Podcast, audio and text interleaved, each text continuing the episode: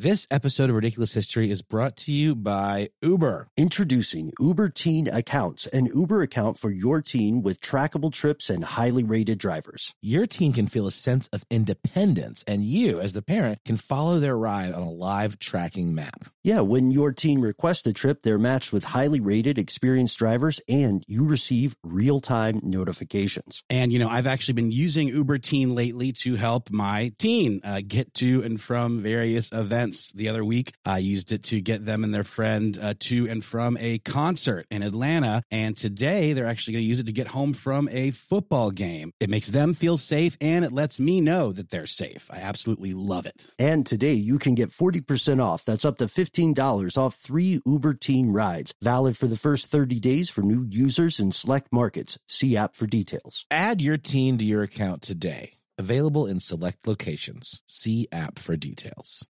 Tired of not being able to get a hold of anyone when you have questions about your credit card? With 24 7 US based live customer service from Discover, everyone has the option to talk to a real person anytime, day or night. Yes, you heard that right. You can talk to a human on the Discover customer service team anytime. So the next time you have a question about your credit card, call 1-800-DISCOVER to get the service you deserve. Limitations apply. See terms at discover.com slash credit card. Apple Card is the perfect cashback rewards credit card. You earn up to 3% daily cash on every purchase every day. That's 3% on your favorite products at Apple, 2% on all other Apple Card with Apple Pay purchases, and 1% on anything you buy with your titanium Apple Card or virtual card number. Visit apple.co slash card calculator to see how much you can earn. Apple Card issued by Goldman Sachs Bank USA, Salt Lake City branch, subject to credit approval. Terms apply. Ridiculous History is a production of iHeartRadio.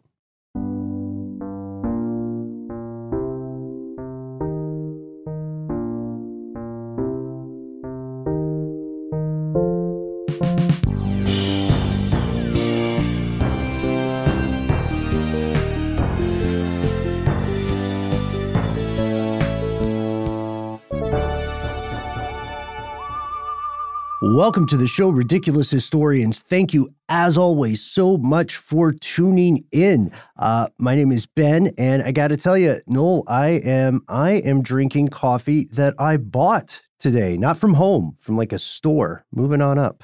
Oh my goodness. I am my name's Noel. I'm drinking coffee that I bought from a store, but I was in such a rush, I didn't even put it in a glass. I'm just drinking it out of the big giant container. Mm. Props to Stok Cold Brew Coffee. Definitely don't sponsor the show, but I surely sponsor them with my money. Uh, low and slow, 10 hour brew. Highly recommend it. Pick some up at your local uh, convenience store. I'm um, speaking of things you pick up at local convenience store. Uh, why why is a tomato a fruit, Ben? What cruel trick of God is that that tomato is a fruit? Ah, I'm still gonna do my segue anyway. Uh, I, I will tell you, but first I want to give a shout out to the coffee I bought. It's called Hawaii Kona Blend Coffee.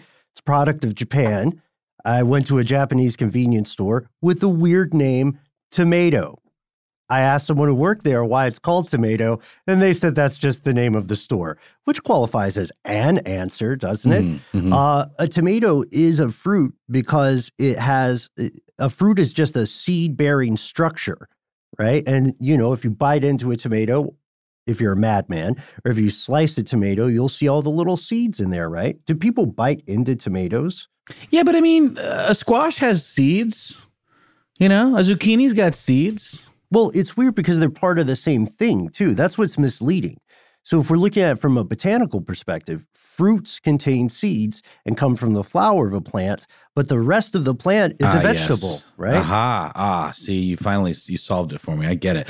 I have a very complicated relationship with tomatoes, Ben. I think a lot of kids grew up probably liking tomatoes in certain forms, like, you know, spaghettios and stuff. But then when it comes to like eating a tomato off the vine, I've certainly seen little kids that are down for just chomping on a ripe tomato.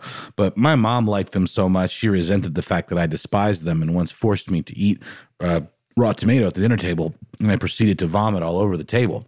Um, and it's a cautionary tale uh, for trying to force your kids to eat things they don't like. Yeah, yeah, and it's a, it's a shame that our super producer Casey Pegram is here in spirit today. So I'm going to be shouting out the uh, future Casey. Casey, you're on adventures, but I, I remember uh, with great fondness our conversations over the years about uh, what does or does not comprise a picky eater. Mm. And you're right, tastes change over time, Noel. Uh, there's a weird, I want to see if any fellow ridiculous historians have noticed this. There seems to be a weird taste shift as people grow up from ketchup toward mustard as far as like their favorite basic condiment. I never had a huge issue with tomatoes, but I know that they're a divisive thing and they're very form sensitive. Like just like you said, people might love a pasta sauce, but they may hate the actual tomato. And historically, this is an echo of at least in the US, this is an echo of our huge weird relationship with tomatoes. It's crazy that people don't talk about it more often. I mean, I, I don't know if anybody else had this misconception, but when I was quite young, I just kind of assumed tomatoes were Italian because I associated them with pasta sauce. But they're not. They're uh, they're Mesoamerican. We have proof that the tomato was eaten in the Aztec culture as early as 700 AD when it was called the tomatl. The tomatl, not to be confused with Quetzalcoatl, which I believe was also an Aztec god. I forget. Um, yeah, uh, its name in the Nahuatl Nahuatl language, uh, which I guess maybe they had a lot of uh, suffixes that were Atl. Yeah, but it wasn't until uh, nearly 1600 that uh, they began to be grown in Britain. Um, and in the early 16th century, you had these Spanish conquistadors that were coming back from expeditions to Mesoamerica where they were seeing this fruit. I'm going to say it. I have to say it. It's official, but it doesn't make any sense to me. But here we are, uh, and they brought it back. You know, as uh, conquistadors are wont to do. Um, and some folks credit Cortez for bringing the uh, the tomato seeds back to Europe in 1519. Uh, it's really funny too because it wasn't even considered like a foodstuff. It was grown for exclusively like aesthetic purposes, um, ornamental purposes. Um, and there's a really great line from John Parkinson, who's the apothecary uh, to James the First, King James the First, and he was also a botanist for King Charles the First. And he, uh, this is also kind of, I don't know, this term to me just grosses me out for some reason, but it's referred to sometimes as a love apple, Mhm. a tomato Mhm. which kind of makes me a little squeamish. I don't know why, but here's here's from our boy John Parkinson proclaiming that while the love apples were eaten by the people in the hot countries to cool and quench the heat and thirst of the hot stomachs. uh Brits really only grew them kind of as like a novelty, right? And because they're, you know, they're pretty. They're they're nice and round and shiny and they they do look nice. Yeah, it's similar to how kudzu, when it first came to the U.S., was grown uh, entirely as like a porch decoration. It was ornamental as well. Uh, people didn't uh, put as much emphasis on eating it, though. You can find a couple recipes, but one of the earliest European references to this ever to tomato as a food was made by an Italian herbalist named Pietro Andre Mattioli, who said he called it a golden apple. So people were comparing tomatoes to the closest visual analog they had, which was the apple. So you call them golden apples or love apples, which I agree is kind of gross. And Pietro made a huge misstep that would have consequences and ripple effects for centuries to come. Uh, he classified the tomato as a kind of nightshade or mandrake. Uh, the mandrake has a long, long history. You can find references to it in the Old Testament, and that that translation is where we get the phrase "love apple" from, because the Hebrew word is uh, d u d a i m, and that translates kind of roughly to "love apple." And so when Pietro classified the tomato as a mandrake, he did character assassination he made it seem super sketchy. It was poisonous. Then it was also somehow associated with temptation. There were probably a couple of Europeans who genuinely believed that just maybe the apple that Eve offered to Adam was something very much like a tomato. And then the hits of inaccuracies and plagiarization keep coming. Uh, there's a guy named John Gerard who publishes a book in 1597 called Herbal. Uh, it's pronounced herbal, but I like herbal. It sounds fancy. Uh, and this spread stuff like uh, here's a quote.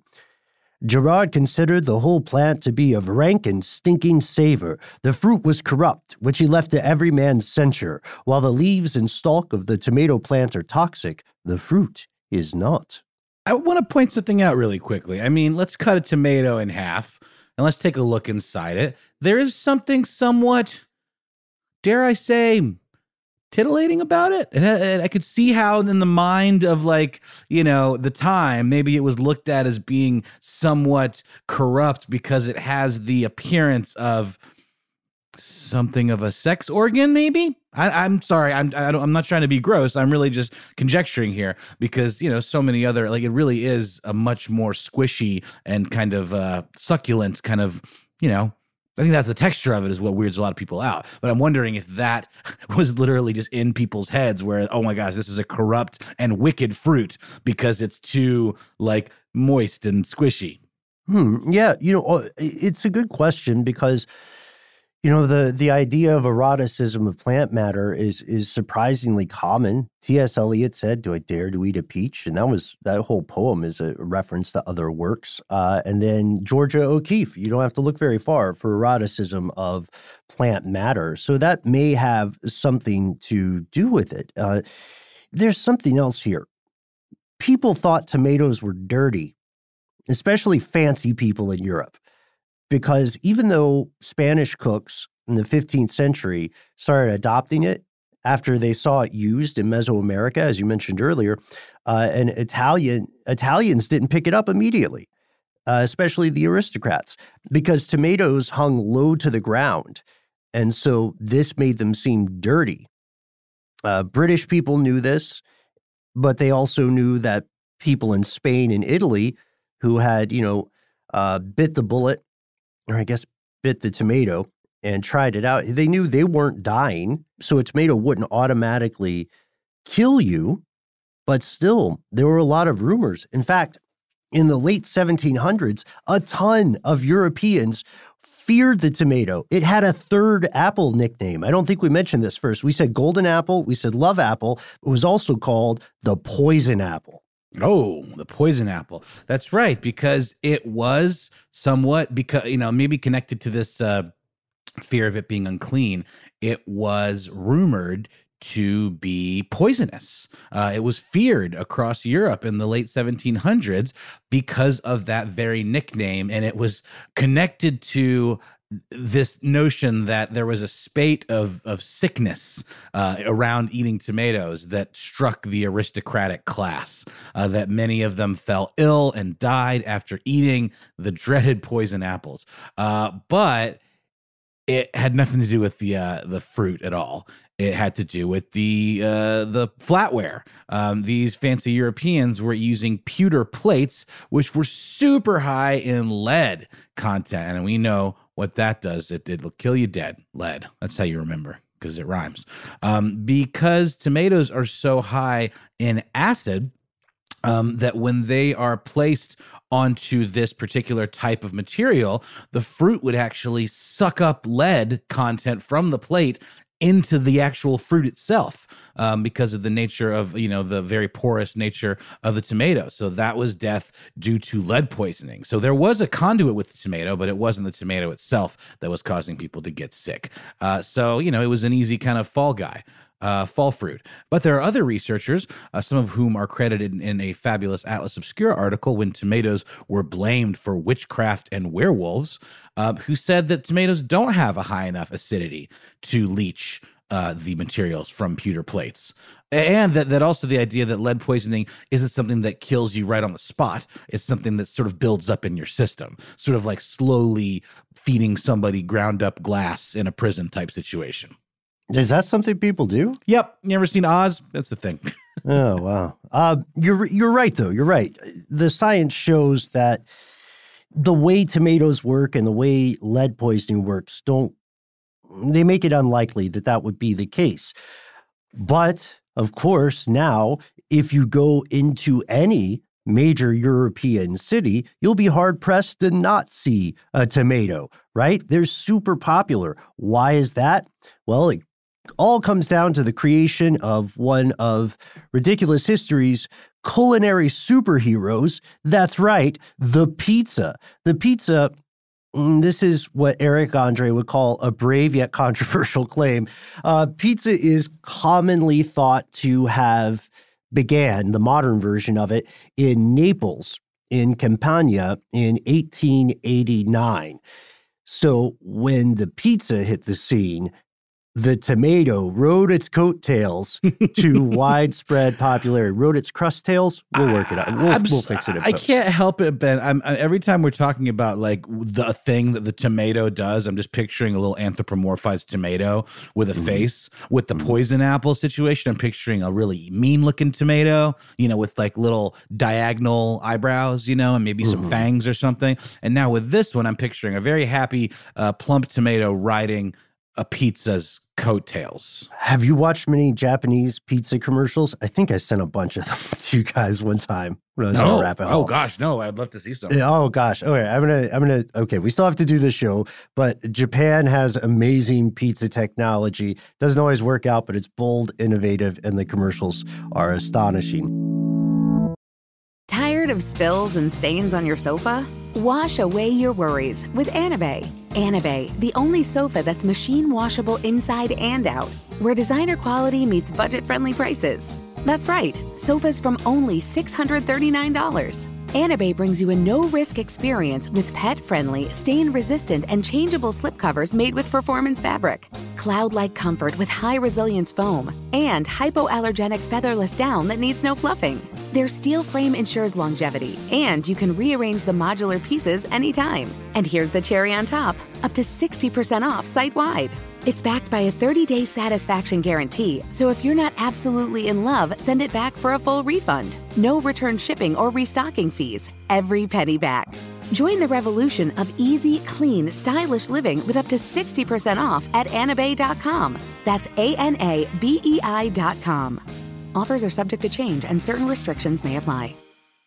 This episode of Ridiculous History is brought to you by Uber Teen. Introducing Uber Teen Accounts, an Uber account for your teen with trackable trips and highly rated drivers. This is important stuff. Your teen can feel a sense of independence and you can follow their entire ride on that live tracking map. And, you know, I've actually been using Uber Teen lately to help my teen uh, get to and from various events. The other week, I used it to get them and their friend uh, to and from a concert in Atlanta. And today, they're actually going to use it to get home from a football game. I watch every step of the way uh, from the moment the car's called to when they get in, and then I can track their progress to and from their destination. It makes them feel safe and it lets me know that they're safe. I absolutely love it. hmm And here's how it works. When your teen requests a trip, they are matched with highly rated, experienced drivers, and you receive those real time notifications as well as enhanced safety features. That's right. PIN verification, in fact, to ensure that your teen enters the right vehicle, live trip tracking for parents, plus you, the parent, can contact the driver directly from the app. And don't delay. Today you can get 40% off. That's up to $15 off three Uber Teen rides. Valid for the first 30 days for new users in select markets. See app for details. Add your teen to your account today. Available in select locations. See app for details. Sometimes to get what you want, you have to challenge the status quo and blaze your own trail. We're nothing if not trailblazers here at Ridiculous History. And you know, who also is a huge, uh, iconoclastic challenger of the status quo, Ben? Who is that, Noel? Well, I think you know. It's Hmm. Harry's. Yes, it's Harry's. They saw customers getting ripped off by all kinds of like slipshod, questionable products in the shaving industry, and they said, hey, you got to be the change. I was excited to try out the Winston set. It's an all in one package. You get some shaving cream, you get that great razor we're talking about. They also have deodorant. Yeah, I was about to say. Very helpful. I do really enjoy uh, their line of self care products, um, richly lathering, skin softening body washes and scents like redwood, wildlands, and stone. You want to know what a stone smells like? I've often wondered. Only you now you can. so don't settle for the status quo, folks. Blaze your own trail with Harry's. Get started with a $13 trial set for just $3 at harrys.com slash history. Once again, that's harrys.com slash history for a $3 trial set. Tomatoes were thriving across the pond once the pizza revolution began. But let's go back to North and South America. The first reference to the tomato in North American colonies that were British in origin was published in a book called Botanologia, printed in 1710, and it places the tomato in the Carolinas. The tomato was like acceptable, kind of thought of as a as a a, a regional foodstuff, but the U.S. wasn't super united. The word of the tomato would spread to places where it wasn't common, but those myths about it would also spread. Like uh, for a weird period of time, a lot of people knew how to grow tomatoes, but they didn't know what to do with them once they were grown. They didn't have like recipes because they thought it was poisonous. There was this really weird incident that many people haven't heard of, where uh, in addition to thinking tomatoes were poison, there was a a like massive outbreak of hysteria about the danger of what was called the green tomato worm. The dreaded green tomato worm. Again, I don't know what's going on with me this morning or afternoon, I guess, but now I'm anthropomorphizing the, the dreaded green tomato worm.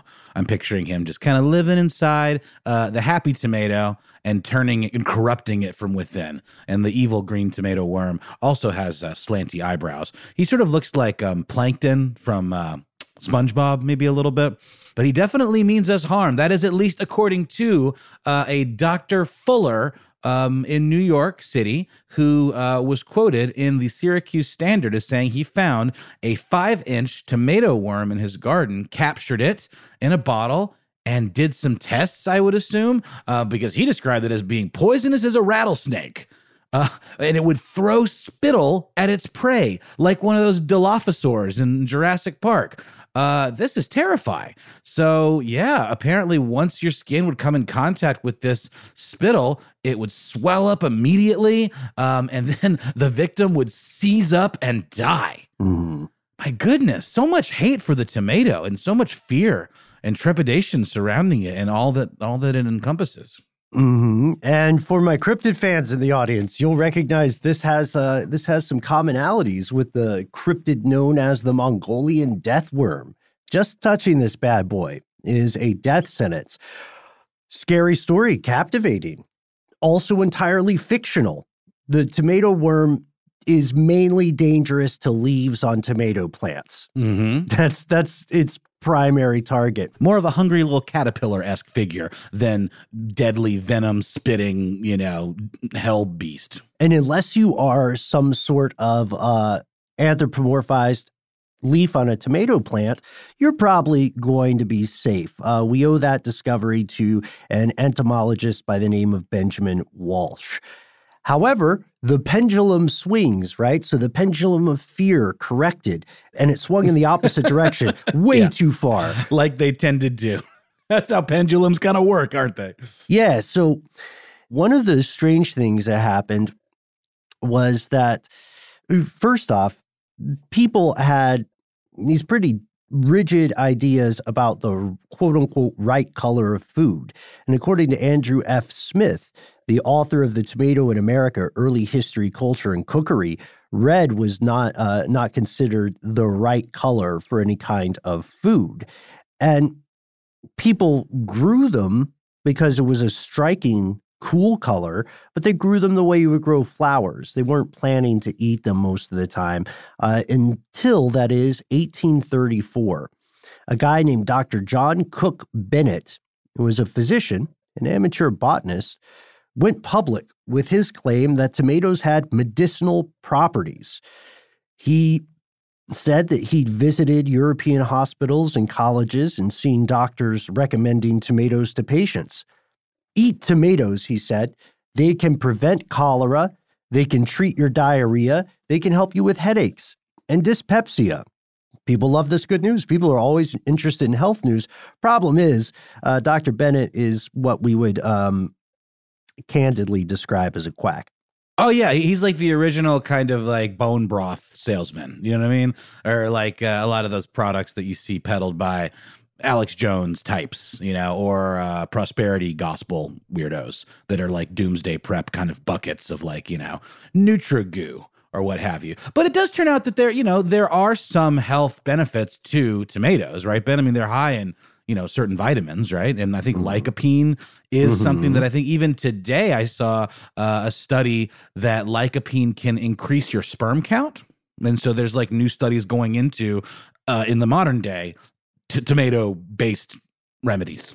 It can also help prevent certain types of cancer too. Like eating tomatoes is not going to kill you. Problem is that Bennett took it too far. He was one of those folks from the wild age of medical expertise. Like sometimes you'll see televangelists who just start calling themselves bishop or something, you can kind of do that same thing if you're very unethical uh, by calling yourself a doctor in the 19th century. Bennett earned a medical degree in 1825. Uh, but he also started selling medical degrees for $10. So he's not he, we're just saying he's not the most trustworthy sort. He became a tomato evangelist. This guy was Mr. Tomato. He was uh, circulating this transcript of his lecture on how great tomatoes are across Ohio, where he resided, and throughout the United States. And he also wasn't the first. He uh, he was a, a heck of a plagiarist.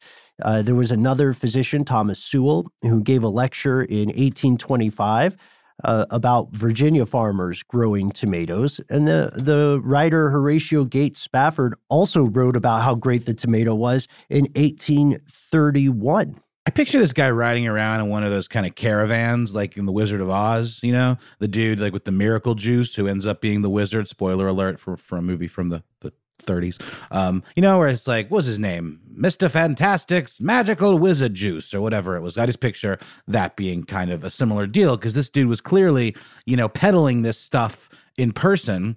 Um, and he sort of marketed it as like a remedy, but then it, it became, it was a condiment though, too, right? Like it was a sauce. But then he he hired someone to make it into like pill form, if I'm not mistaken. Yeah, yeah. So check this out.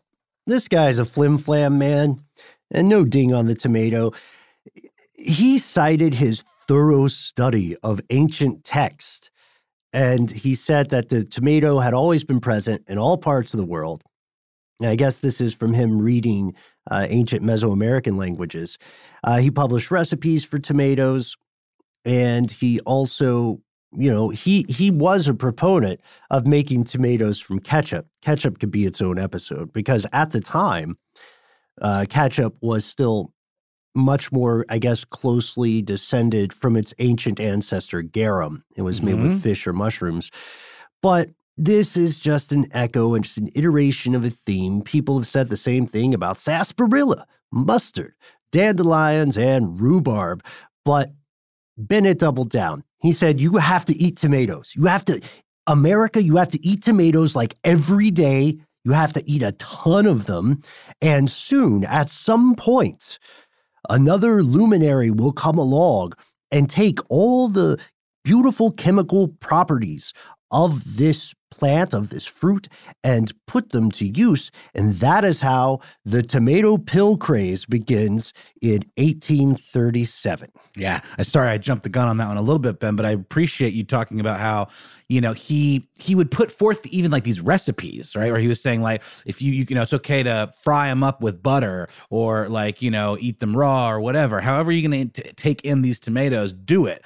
And it really was more of like a health craze. And then take it to the next level when you uh, are in a situation where it was uh, you didn't really have an FDA like you would today, or certainly not with the same level of rigor. Mm-hmm. And so anyone could just kind of pill something up and then just start slinging those to the masses. And what better way to get the direct and immediate effects of the thing than taking it in pill form? That's like that's like a wave of the future too, right? Yeah, absolutely. I mean, think about how futuristic this feels. It's sort of like our earlier episode on uh, watching children in incubators, right? I can just take a pill. I don't have to grow my own tomatoes. This is where Bennett's motivations come into play because he doesn't just believe a genius will come market this. He looks for one and he targets another con artist, a man named Archibald Miles, which is definitely like a, a sleazy con artist name in something like uh, Oklahoma or whatever. Uh, he he approaches this guy and he says, "Look, I want you to be the face of these tomato pills. So they make Dr. Miles's compound extract of tomato, and they're on a PR blitz.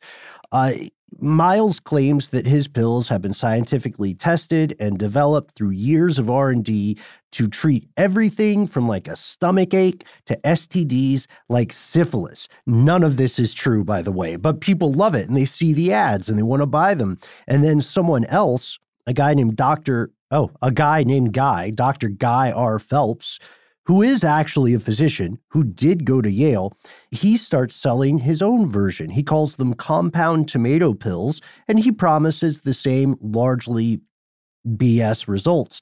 Miles loses his mind, and there's a it's like this like tomato pill war begins. That's the best thing to call it. There's an anonymous diatribe that's released in a New York paper that is denouncing Guy Phelps's pills and saying they're a baseless imitation.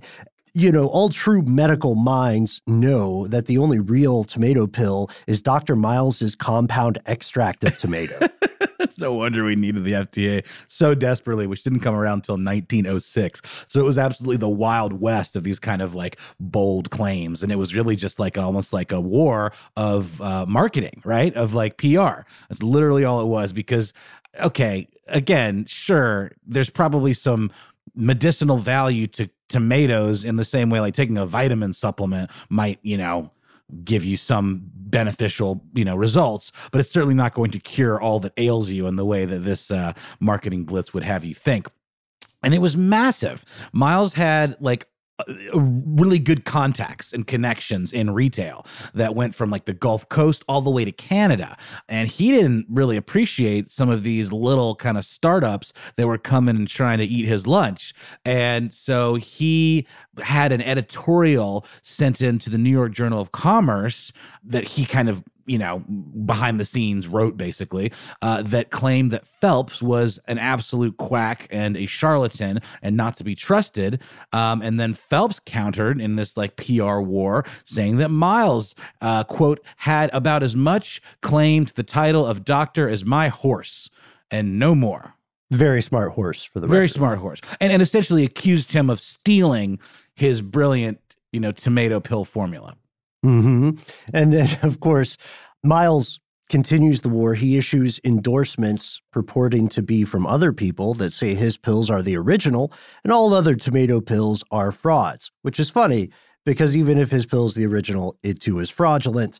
Uh, he publishes another article saying that, okay, yeah, Phelps's pills are a little cheaper, but that's evidence that they don't even contain tomatoes. Friends and neighbors, ladies and gentlemen, do not let this con artist lead you astray. Phelps replied by calling Miles unjust and unmanly. And for two years, the reading public of the United States, and surely the newspaper editors, love this. And they're just like doubling down. They're doing the opposite of what you're supposed to do with journalism. They're publishing increasingly fanciful and crazy claims about the power of the one true tomato pill, whichever it may be. But that's when the news broke, Noel. That's when people learned that neither pill actually contained any tomatoes. You know, it's funny to see that now because obviously tomatoes are like at every corner store, they're ubiquitous. But Ben, the whole point of this is that like tomatoes were kind of a novelty at the time. So they were, there was a lot of mystery behind them. You know, people weren't eating tomatoes. It was not a staple food in the country. So that's why this became such a craze because they weren't getting it in the other way. So I'm wondering too if like were tomatoes maybe more expensive like because because they weren't you know they were a little more of a niche kind of crop or i'm just wondering like why why why not why not include any tomato in the pill i just i just don't understand like the the benefit there if they're really trying to preach the gospel of the tomato because they knew it was malarkey. It was Mhm. bananas. I should say bananas, but they they knew they knew these pills were a bad tomato from the beginning. Tired of spills and stains on your sofa? Wash away your worries with Anabei. Anabei, the only sofa that's machine washable inside and out, where designer quality meets budget friendly prices. That's right, sofas from only $639. Anabei brings you a no risk experience with pet friendly, stain resistant, and changeable slipcovers made with performance fabric, cloud like comfort with high resilience foam, and hypoallergenic featherless down that needs no fluffing. Their steel frame ensures longevity, and you can rearrange the modular pieces anytime. And here's the cherry on top up to 60% off site wide. It's backed by a 30 day satisfaction guarantee, so if you're not absolutely in love, send it back for a full refund. No return shipping or restocking fees. Every penny back. Join the revolution of easy, clean, stylish living with up to 60% off at anabei.com. That's A N A B E I.com. Offers are subject to change and certain restrictions may apply. This episode of Ridiculous History is brought to you by Uber Teen. Introducing Uber Teen Accounts, an Uber account for your teen with trackable trips and highly rated drivers. This is important stuff. Your teen can feel a sense of independence and you can follow their entire ride on that live tracking map. And, you know, I've actually been using Uber Teen lately to help my teen uh, get to and from various events. The other week, I used it to get them and their friend uh, to and from a concert in Atlanta. And today, they're actually going to use it to get home from a football game. I watch every step of the way uh, from the moment the car's called to when they get in, and then I can track their progress to and from their destination. It makes them feel safe and it lets me know that they're safe. I absolutely love it. hmm And here's how it works. When your team requests a trip, they are matched with highly rated, experienced drivers, and you receive those real time notifications as well as enhanced safety features. That's right, PIN verification, in fact, to ensure that your teen enters the right vehicle, live trip tracking for parents, plus you, the parent, can contact the driver directly from the app. And don't delay. Today you can get 40% off. That's up to $15 off three Uber Teen rides. Valid for the first 30 days for new users in select markets. See app for details. Add your teen to your account today. Available in select locations. See app for details. This episode of Ridiculous History is brought to you by Mint Mobile. After years of fine print contracts and getting ripped off by overpriced wireless providers, if we've learned anything, it's this. There's always a catch. So when we heard that Mint Mobile wireless plans are just $15 a month when you purchase a three month plan, we thought, what's the catch? So we dug in, and after talking to them, it all made sense. There isn't a catch. Can you believe that? Mint Mobile's got a secret sauce, babies, and it is that they sell wireless service online. And by doing so, cut out the cost of retail stores and pass those sweet, sweet, delicious savings directly onto you. To get this new customer offer and your new three month unlimited wireless plan for just 15 bucks a month, go to mintmobile.com slash ridiculous. That's mintmobile.com slash ridiculous. Cut your wireless bill to 15 bucks a month at mintmobile.com slash ridiculous. Additional taxes, fees, and restrictions apply. See Mint Mobile for details. So every single tomato pill that was analyzed included not a trace of the plant, and they were still effective in one way because they were placebos, but they weren't harmful placebos. It's not like they included ingredients that could really hurt you, but they did have some medicinal effect as laxatives. Mm-hmm. So, so uh, the the claim, the way they would frame this claim is that taking these pills would purify the patient's blood because it would have you doing the two step uh, all all the way to the restroom multiple times a day, and of course, having an excess of laxatives can also have deleterious effects. You know, did we ever do a show on Louis Armstrong's other career as a laxative salesman? Did we mention that? No, we we did talk about when he got busted at the airport for smuggling weed in his Yeah. trumpet case. That was cool. And I believe we've talked about yogurt enemas and that whole crazy Mhm. uh, uh, kind of Kellogg, right? It was the guy Mhm. that uh, the movie Road to Wellville was based on, and he um, really was into all of these holistic kind of healing, which seems to have roots in a lot of this kind of thinking. I, I think he believed it. Uh, these folks definitely seem like they uh, were just trying to make a quick buck, whereas Kellogg, I believe, John Harvey, uh, did believe in the snake oil that he was peddling. Yeah, and and uh, Louis Armstrong, you just go to your search browser of choice and check out Louis Armstrong laxatives. It's nuts. He was a spokesperson for some laxative companies. Anyhow, you're probably wondering why don't I have tomato pills now?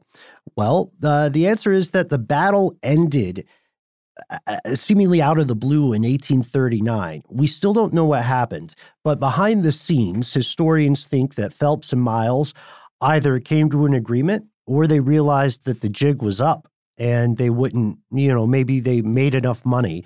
Tomato pills were still sold, but the national advertising campaigns ended in spring for Phelps and in summer for Miles.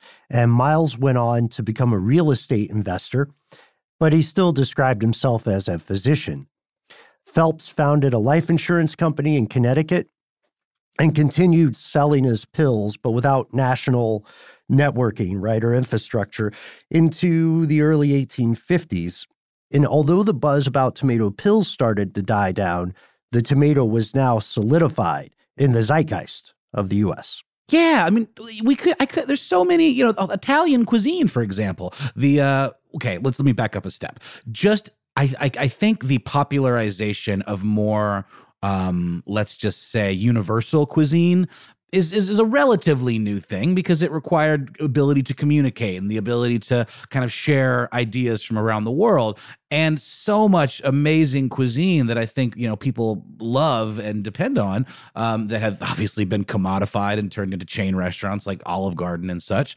Uh, so much tomato involved in all of these things, from pasta sauces to you know, pizza bases to Mexican food. I mean, salsa, for example. There's so many incredible cuisine that really depend on tomato and even beyond that, just things like that are very American, like stews and fried green tomatoes and like Southern cooking. Lots of that, like succotash, you know, with tomatoes and corn and black eyed peas and all of that, really became a very American tradition. So yeah, it, it absolutely caught on in the zeitgeist. Um, it became a side dish. People liked them just raw with a little salt and pepper on it, with some eggs and meat and fish as a side.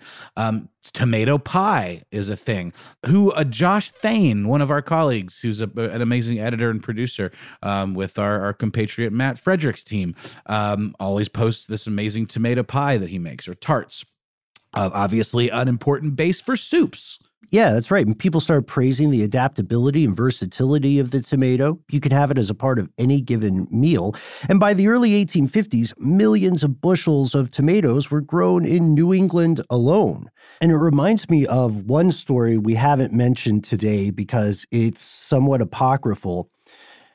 There's there's this old tale that a guy named Colonel Robert Gibbon Johnson of Salem, New Jersey, brought the tomato home from abroad in 1808, and uh, people still consider back at that time people still considered it ornamental rather than a foodstuff and so on september 26 1820 so the story goes he said i'm going to prove that the tomato is not poisonous and can be safely eaten. So he stood on the steps of the salem courthouse and ate an entire basket of tomatoes while people gathered to watch him get sick and die when he didn't die. Apparently, that sold the tomato. Again, that's not, you know, that that's not solidly proven, but it's a great story.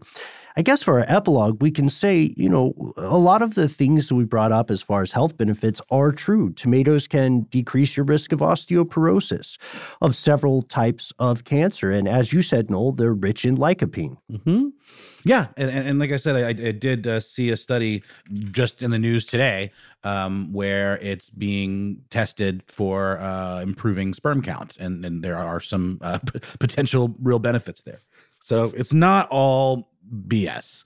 And also, you know, I get why people were a little distrustful of the tomato in its raw form. I certainly was. I didn't like raw tomatoes until I was well into my like 20s, honestly. Uh, and I still not something I would just eat a slice of on its own. But I'm getting there. I really do like it on a salad now. I like it obviously on burgers and stuff. And I'm just a huge fan of like cooking them down to make a you know really really good ragu and and uh, all that. And I know that you you're fond of that too, Ben. You're a you're a cooking man. Oh yeah, yeah, yeah, and also just a, a nice heirloom tomato with a little bit of salt and pepper, you know, when they're in season. But here's the thing: I always try to explain to people: if a food seems acceptable to you now, and it feels ridiculous uh, to imagine people being scared of tomatoes in the past. Remember, they'd never seen one before. You know, they this was their first time, so of course it's weird. And you've heard all these myths about it. Uh, I always like the cheese comparison. I was talking to some of my friends who were from Southeast Asia recently, and just imagine this: if you've never seen cheese before, and someone describes it to you, gross and then yeah, and then ask if you want to try it. Now, bear with me. Bear with me. Bear okay, with me. Yeah. No, the mold is the good part. No, that's Keep what the, you want. So, so it's weird. You know, we have to we have to have an open mind. Um, you know, the last thing I have to say about this is we mentioned uh, astute listeners. All our listeners are astute. We mentioned something about witchcraft and werewolves from that Atlas Obscura article. Uh, this goes back to the Mandrake confusion because Mandrake nightshade, hen, henbane, and so on are pretty close botanical relatives of the tomato. There was this whole thing about uh, about some of these nightshade like things being used in witches brew for their broomsticks which we covered in an earlier episode or being used to transform people into wolves. So it's possible that there were europeans who were like try a tomato. Uh-uh i might get branded a witch so luckily, luckily, we have proven that eating a tomato does not make you a werewolf. Well, and let's not forget the uh, the place that the tomato holds in terms of pillorying folks that are like in the stocks or whatever oh, yeah, for yeah. either like a crime or just bad stand up comedy or like you know uh, Rotten Tomatoes because they squish. There's a whole website called Rotten Tomatoes that's devoted to talking trash about movies.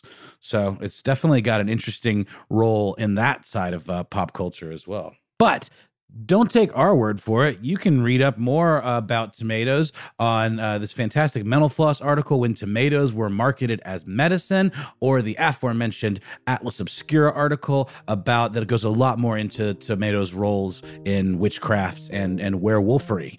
In the meantime, huge thanks to producer Casey Pegram joining Christopher Hasiotis in the clouds in spirit this time. Hopefully, he's back very soon. Um, he, he is on adventures, as you would say, Ben. Big thanks to Christopher Hasiotis. Hopefully, keeping a good watch on super producer Casey Pegram in the spirit realm. Um, Alex Williams, who composed our theme. Mm-hmm. And as always, huge thanks to our own Rotten Tomato, Jonathan Strickland, aka the Quister. I'm really enjoying this. I've, I've got this new habit where I'm just trying to make topical references to him in the thank yous. We'll see if it works out.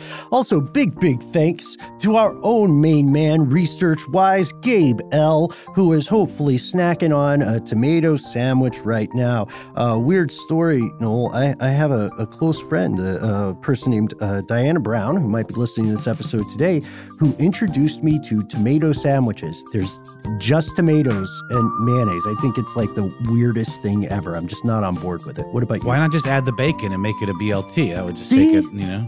Why stop? Like, why stop halfway? Anyway, uh, we hope you enjoyed this episode. We want to hear your weird food history stories. Also, shout out to uh, for anyone who loves reading about the history of food. Uh, Mark Kurlansky wrote a great book called Salt.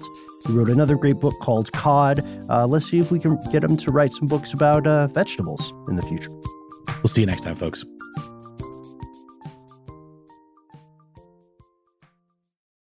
For more podcasts from iHeartRadio, visit the iHeartRadio app, Apple Podcasts, or wherever you listen to your favorite shows.